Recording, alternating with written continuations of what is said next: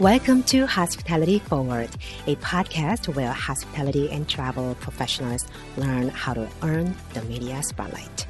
My name is Hannah Lee. I am president of Hannah Lee Communications, an award winning public relations agency in New York City.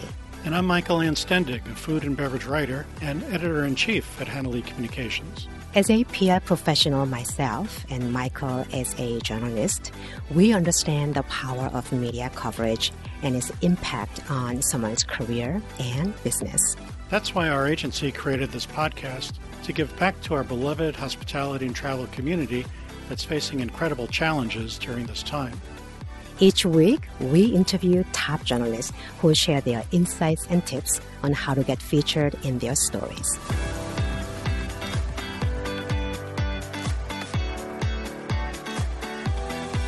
In this episode, we chat with Jeff Gordinier, food and drinks editor of Esquire magazine and frequent contributor to the New York Times. Jeff is also the author of Hungry, which chronicles the four years he spent traveling with the iconoclastic chef Rene Redzepi of Noma, which was named the best restaurant in the world four times by the world's 50 best restaurants. Hi, Jeff. Hi, how are you, Hannah? Good. Welcome to the show, and thank you so much for joining us today. Well, thanks for having me. It's a nice thing. It's nice to see people, Right? you know, when you're stuck at home all the time. Even through this digital vista, it's just nice to see familiar faces. We'll take it. We'll take it. Agreed. so, Jeff, we've been locked down for the last few months. We have What do you miss the most? people. I miss community.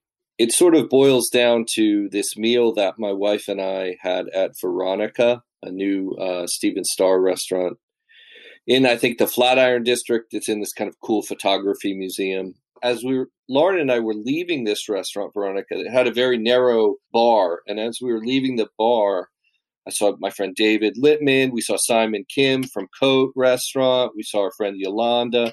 And it was so New York, you know? It was this thing, oh, hey, friends, what's up? You know, it was that sense of um, community and comradeship that you feel in a hot restaurant in New York on certain nights, you know? And it's just, it's just a fun feeling. It's sort of why I came to New York in the first place from California 25 years ago. Hard to believe.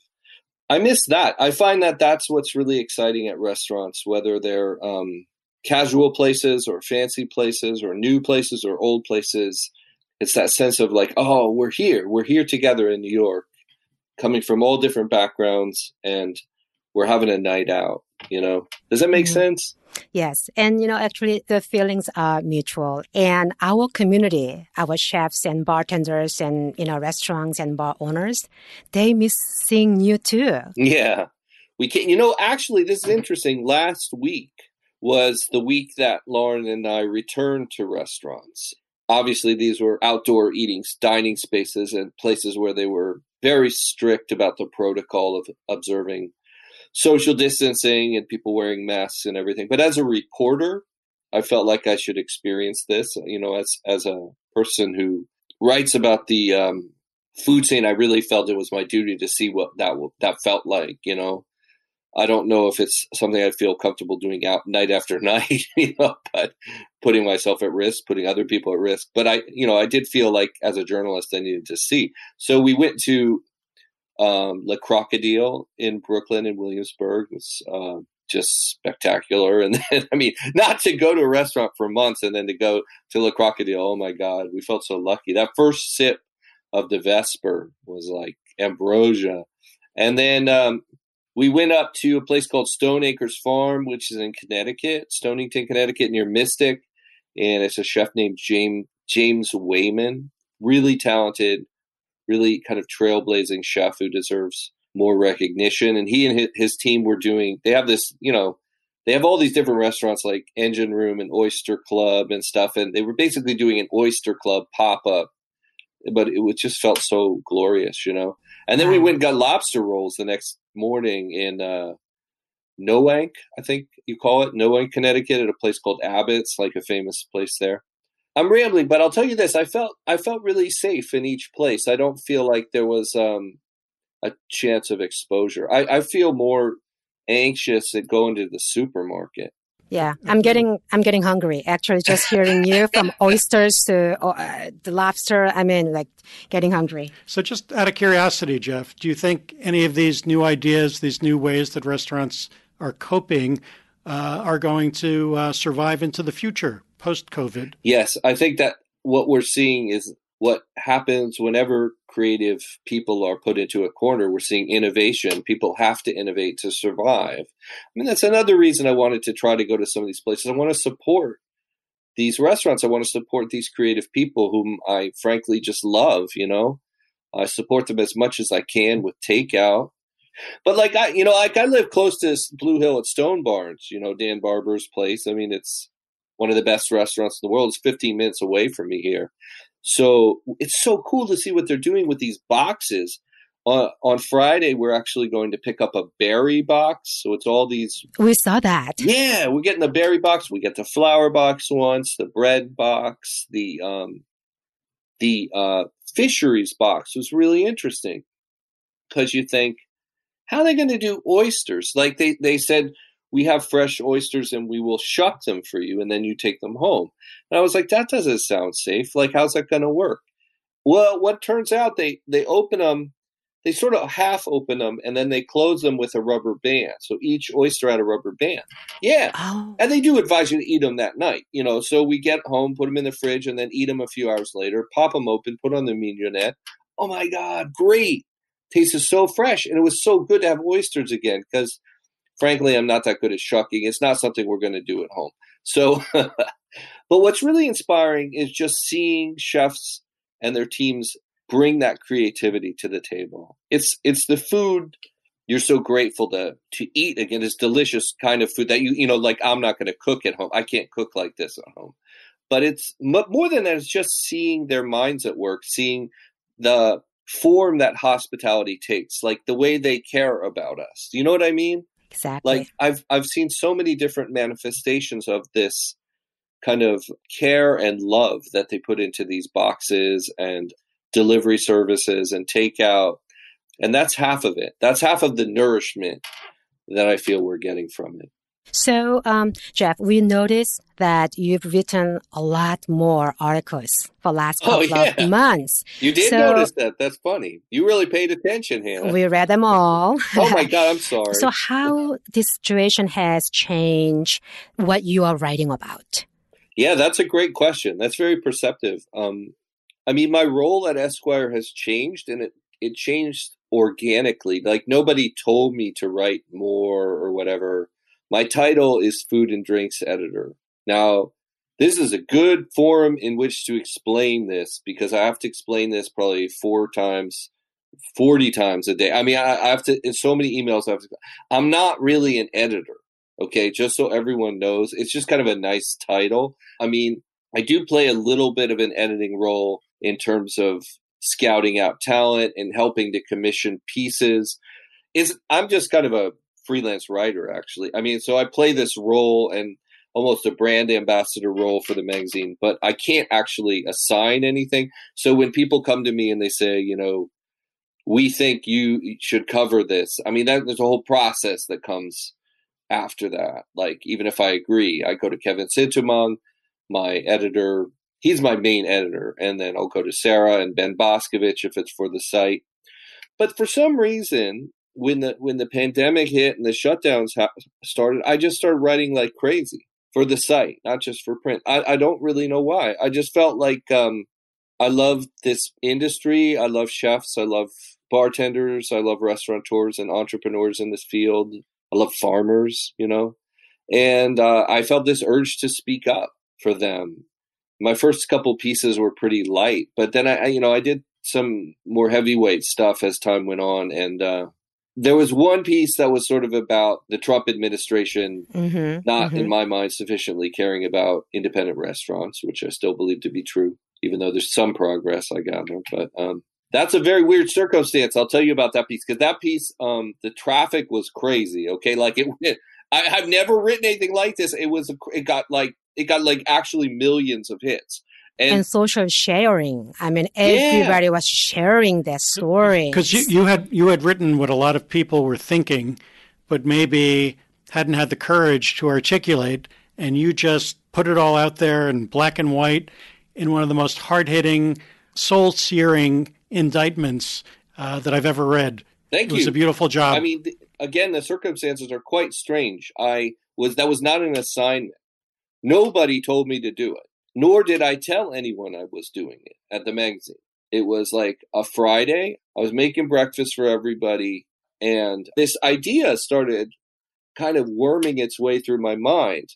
And so I grabbed this laptop and I just started typing exactly what you read, like that I was traveling around Ohio and Indiana and they were red states. And then I kept writing and then the piece got angrier and angrier. and, I honestly didn't know what it was or whether it was worth running. I'm being completely honest with you. There was no intention. It was like I opened a vein. And yeah, it's stuff I was thinking about and texting with my friends about but I had no idea it was coherent. And then I turned it into uh, Michael Sebastian, who's the current editor in chief of Esquire, and Ben Boskovich and Kevin Sintumuang. And I was basically like, feel free, obviously, to just ignore it. I don't, I don't know what. The, and they were like, oh no, this is pretty hot, man. I was like, really? they're like, no, no, no, it's good. We're going to run it in about a half an hour. And I was like, wait, wait, wait, wait. Let me fact check some stuff. Maybe I should um, soften it or I don't know. And they're like, no, no, no, we're just running it. And they basically just pulled the trigger and put it up. And I was like, okay, well, that doesn't even make sense. And then I shared it on Facebook because, you know, that's what you do. And I, I look back after I share it, and already in like five minutes, 20 more people had shared it. And I was like, what's going on here? it's just weird. It's it was just very uh, natural. And then Pete Wells, who's obviously a friend of mine, he texted me like, "That's the best thing you ever wrote." And I was like, "What?" What are you talking about? So it became this kind of avalanche, you know, and I'm I'm proud of that. I mean, I'm proud it touched a nerve, and um, you know, it's almost like a band that suddenly stumbles upon a hit single and doesn't really know how to write another hit single. I mean, I don't I don't really know how to do it again. it was just this. It was just kind of random, but um, I think maybe actually, Hannah, this is like a form of therapy for me. Just stuck in the house here to start typing something. It's kind of liberating just to think, well, I, I, seem to have a platform as of now. I mean, who knows in this economy, but um, might as well crank stuff out, you know. Obviously, you are leveraging the social media to showcase what you love to drink and eat. But how important is social media for you to find your stories and people that you want to interview? Oh wow, You're, these are good questions, Hannah. Thank you. Um, I, as you may not know, I wasn't even on Instagram the whole time I was at the New York Times. Okay, which is freaking stupid. I mean, I I could have had hundreds of thousands of followers, but you know, a big part of it was I didn't want people to know where I was because I didn't want people to steal my ideas as a reporter. So if I was up in Newfoundland reporting about uh, Chef Jeremy Charles and the Canadian cooking scene up there. I didn't want anyone to know that, you know. I wanted it to be my story. So I just stayed off. But when I went to Esquire and I started working on finishing Hungry, the book, Lauren, my wife, you know, she's pretty smart about these things, and she's like, "You gotta do the damn Instagram." So, you know, gradually I built up this following, and I and it is kind of funny to think that I covered food for so long without being on it. To answer your question, I I I don't get ideas through Instagram, but I do deepen my understanding of the ideas, you know, and um, and it may be that I don't recognize it as content at that moment. You know, you just see it and you just scroll by. I'm kind of an addict, so I just scrolling through all the time. But somehow it lodges in your brain and you remember it later.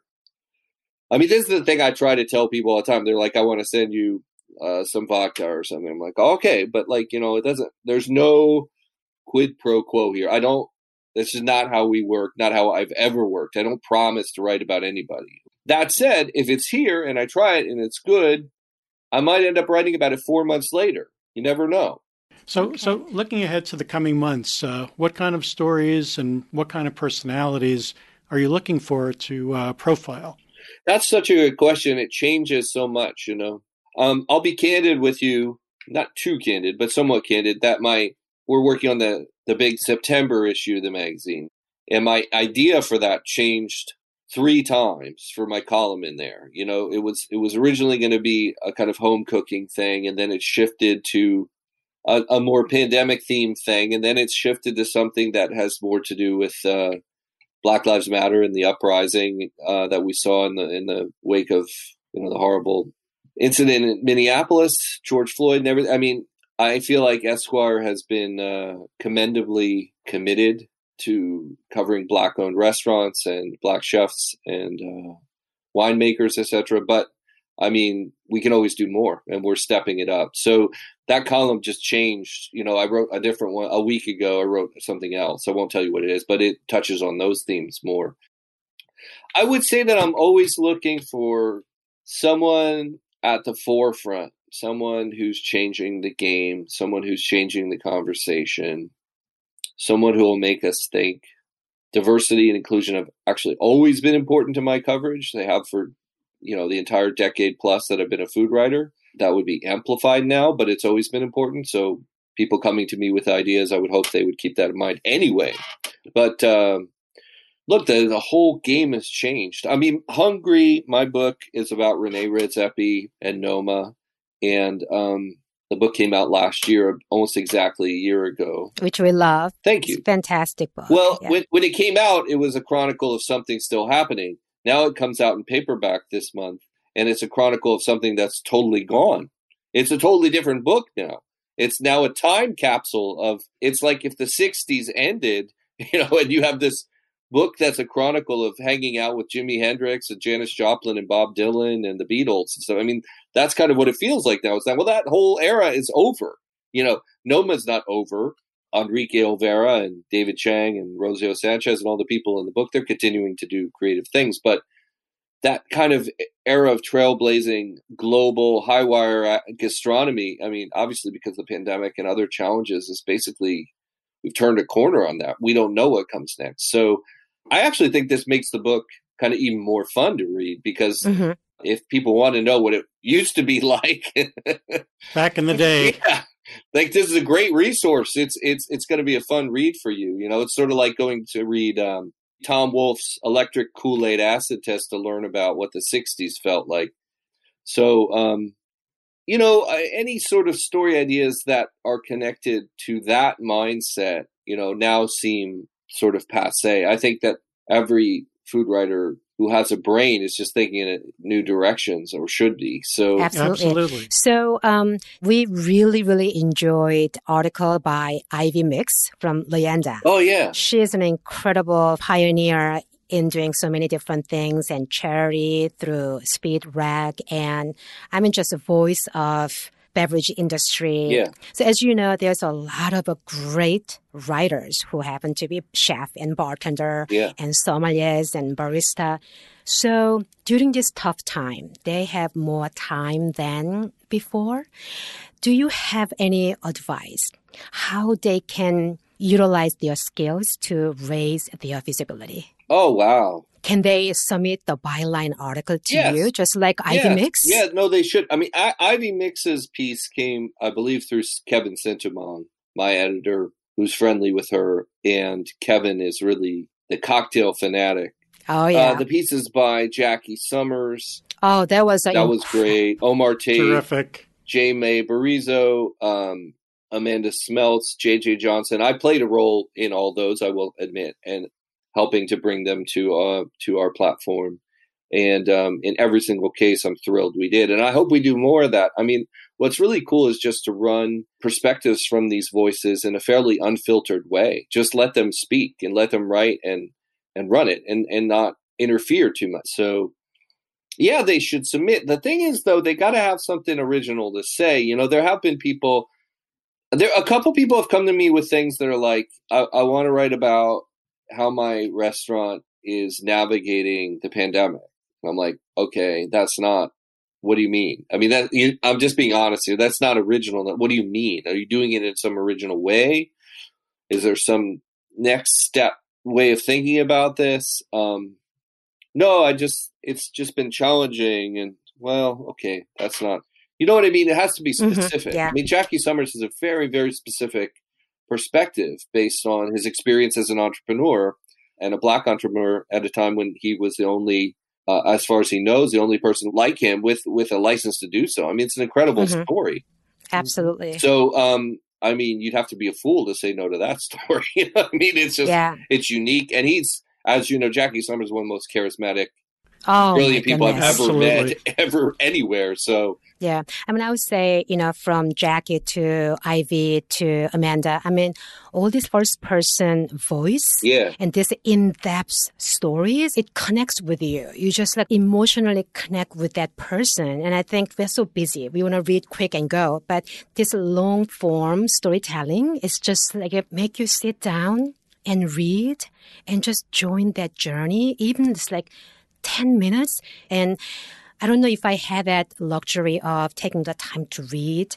that type of story before pandemic. Now oh yeah, that's so interesting. it's just so I think that this pandemic personally taught me like take time to appreciate everything more than We, ever. we, we can't get enough of them. Cool. Oh, that's good to hear. I mean, I got to say, not to be too uh, craven, but that I mean, the traffic is really good on these stories. Like people are really reading them, and um, that's super gratifying because you know that's why we're we're Yeah. publishing them is to have an impact and have them be read.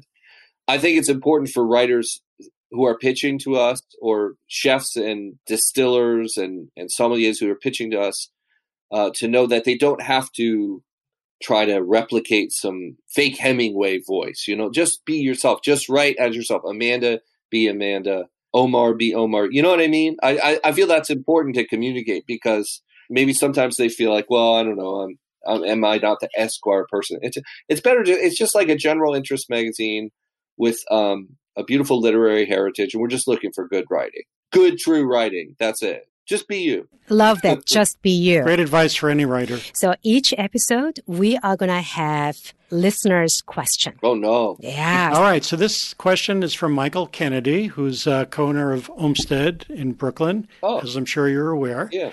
And you spoke about Esquire's best new restaurant list. And obviously, you know, to do that in the past, you traveled, you know, maybe 11 out of 12 months every year. You drove to numerous locations, probably tried hundreds of restaurants.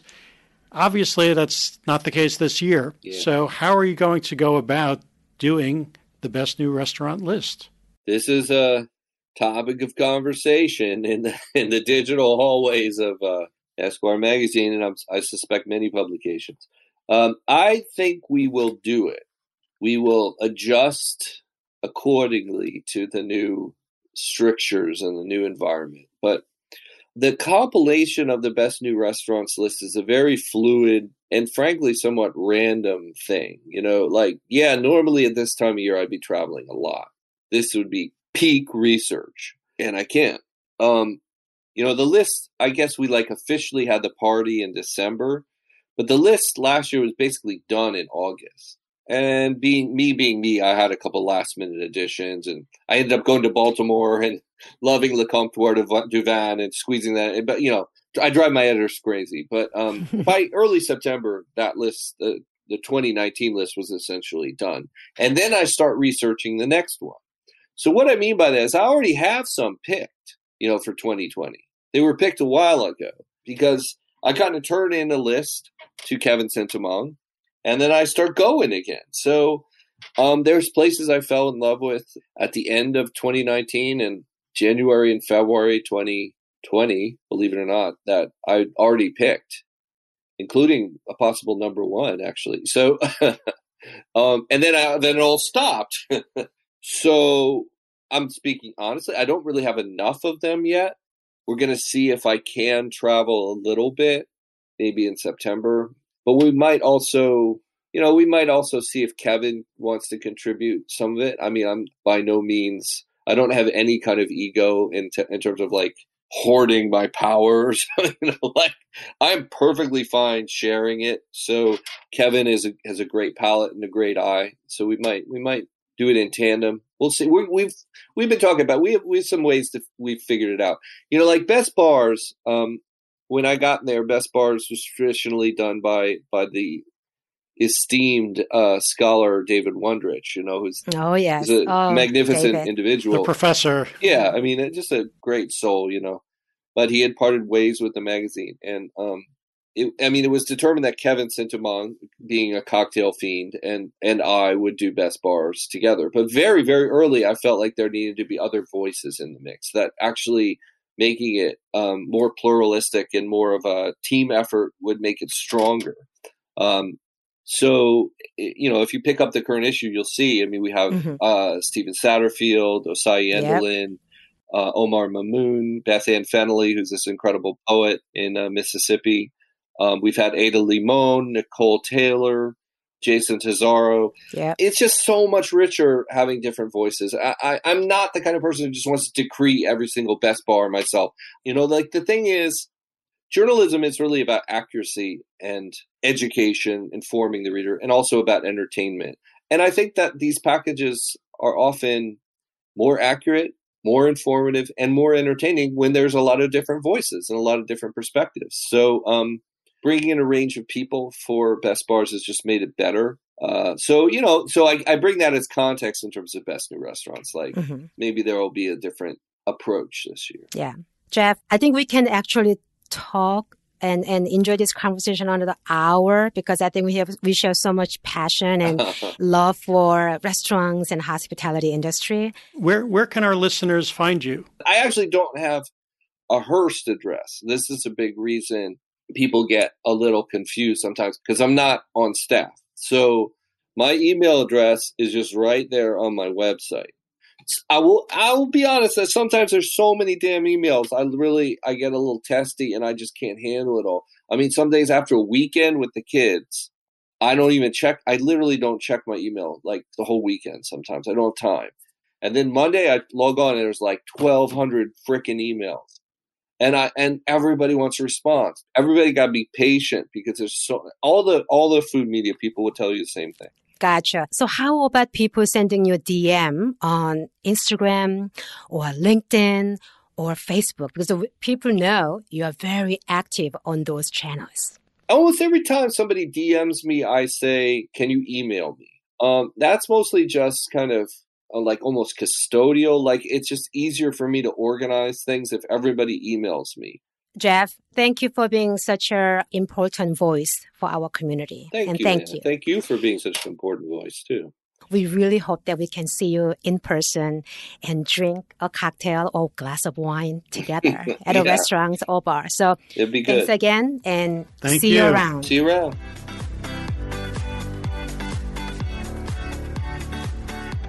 Who's Getting Hungry? If you have a compelling story to share, reach out to Jeff and mention that you heard him on our podcast. And of course, just remember his advice and do's and don'ts. If you like these insights and tips, please subscribe and share our podcast with your friends and colleagues. And of course, review us on Apple Podcasts. In our next episode, we'll interview Jackie Gifford, the editor in chief of Travel and Leisure magazine. Jackie will discuss how this iconic publication is pivoting during these challenging times and why we should keep dreaming about travel and start planning. See you next week. Until then, join us as we move hospitality forward together.